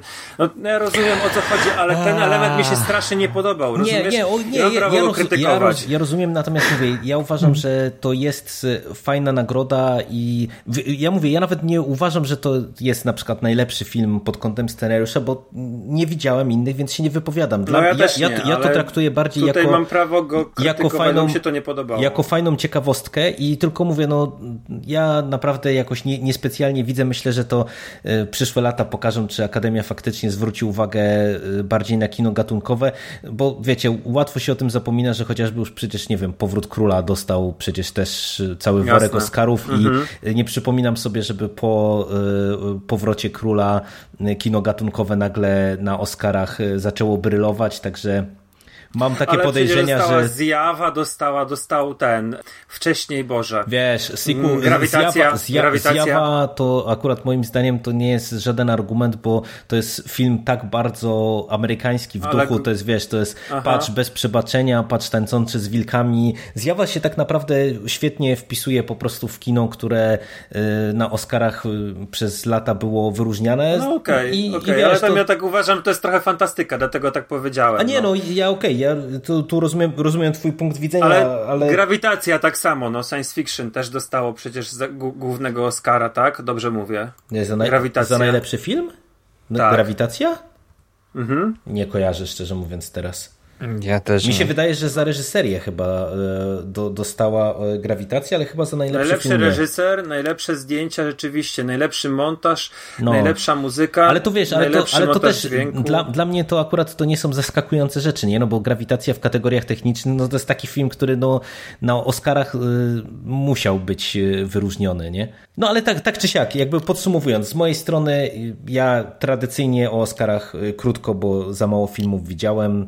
Ciekawe, co tam przyniesie, przyniosą Oscary w przyszłym roku, czy będzie więcej kina gatunkowego, czy nie, czy, czy jakieś znowu biografie nam będą tam brylowały. Ja na pewno sobie ostrzę zęby na, na te filmy, które były nominowane właśnie przede wszystkim na Trzy billboardy, bo Szymas chwaliłeś i w, i w zasadzie wszyscy chwalą i w sumie ja żałuję i sobie pluliśmy w brodę z moją szanowną małżonką, bo byliśmy w weekend w kinie i poszliśmy na Black Panthera, a jak wyszliśmy z kina, to żeśmy stwierdzili, że kurde, no trzeba było iść na te trzy billboardy, a nie na Panterę. No. A jak wrażenia po, po Panterze będzie podcast? Będzie. No chyba będzie, bo tak Ja nie chciałem specjalnie nagrywać, ale Szymas mnie tu przekonuje, że jest o czym gadać. Znaczy ja, og- ale... ja ogólnie jestem na mech. W tym sensie, okay. naj, naj, najkrótsze, naj, najkrócej, żeby zaspoilerować opinię z podcastu, to ja nie rozumiem i nie podzielam absolutnie głosów zachwytu nad tym filmem. Było dużo mówione o tym, że to jest jeden z najlepszych, o ile nie najlepszy film Marvela, że ma super przeciwnika, że jest w ogóle ważny i tak dalej, i tak dalej. Nie. A, a, a ja powiem, że odsyłamy do podcastu. Film spoko, ale y, gdzie ten Marvel w Marvelu? Tyle. Okej, okay. Jak jesteśmy przy Marvelu, to będzie też podcast o drugim sezonie Jessica Jones. Jestem po pięciu odcinkach i jestem strasznie rozczarowany, naprawdę. A to ciekawe, bo ja widziałem właśnie sporo skrajnych opinii. Ciekawe, że jesteś w tym obozie rozczarowanym, bo właśnie tak widzę, że są uformowane takie bardzo, bardzo skrajne obozy. Jedni mówią, że umrzeć z nudów można i że się nic no, nie dzieje jest... i że jest słabizna, a widziałem też właśnie opinię, że to jest jeden z lepszych seriali cały czas, świetnie napisany i, i mm. świetnie rozgrywany. Trochę się...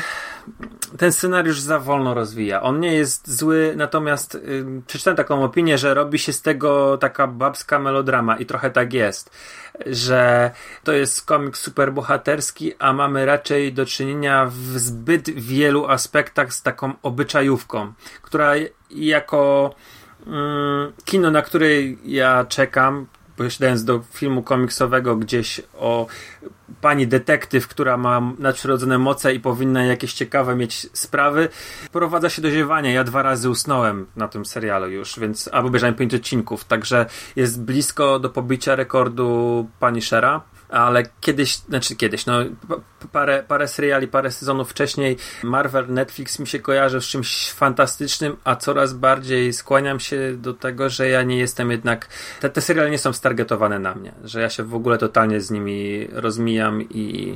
Znaczy to ja hmm. tak tylko w nawiązaniu do tego, co mówisz, to ja kończę pierwszego Daredevila dopiero, mm-hmm. czyli, czyli pierwszy z seriali Netflixowskich. Ale fajnie, że się wziąłeś za to.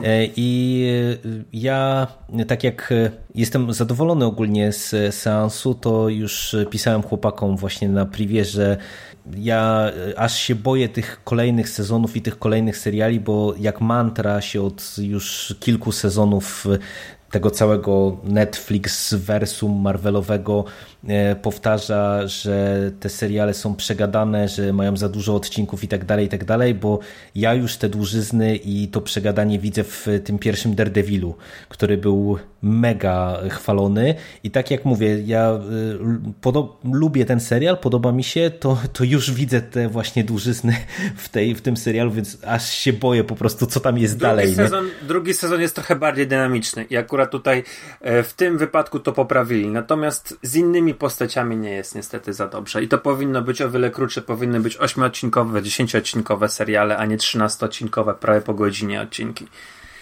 No ale to e, już rozmowa tak, na, na inny, na inny, inny czas. A to fa- fajnie, że, że oglądasz, to może my coś nagramy, żeby było zostawiony ślad na, na konglomeracie o, na, na ten moment o, nie wiem, czy mam jakoś wiele do powiedzenia, tym bardziej, że chyba Mando omawiał wszystkie te Netflixowe seriale, no część już z tobą przecież w duetach, mhm. także nie wiem, czy jest sens powtarzać, bo mówię, na ten moment ja nie mam specjalnie wiele do powiedzenia. Ale zobaczymy. Panowie, zobaczymy. Bateria mi siada, a że siedzę w szafie, to nie mam tutaj gniazdka, więc musimy kończyć.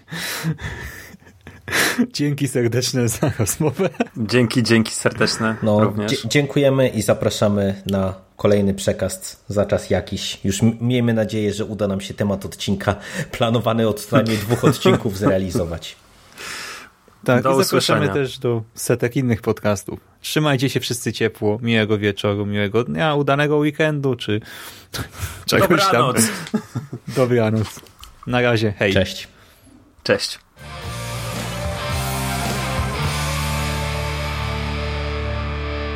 You finished? That's it, man. Game over, man. It's game over. What the fuck are we gonna do now? What are we gonna do? It's over. Nothing is over. Nothing. You just don't turn it off!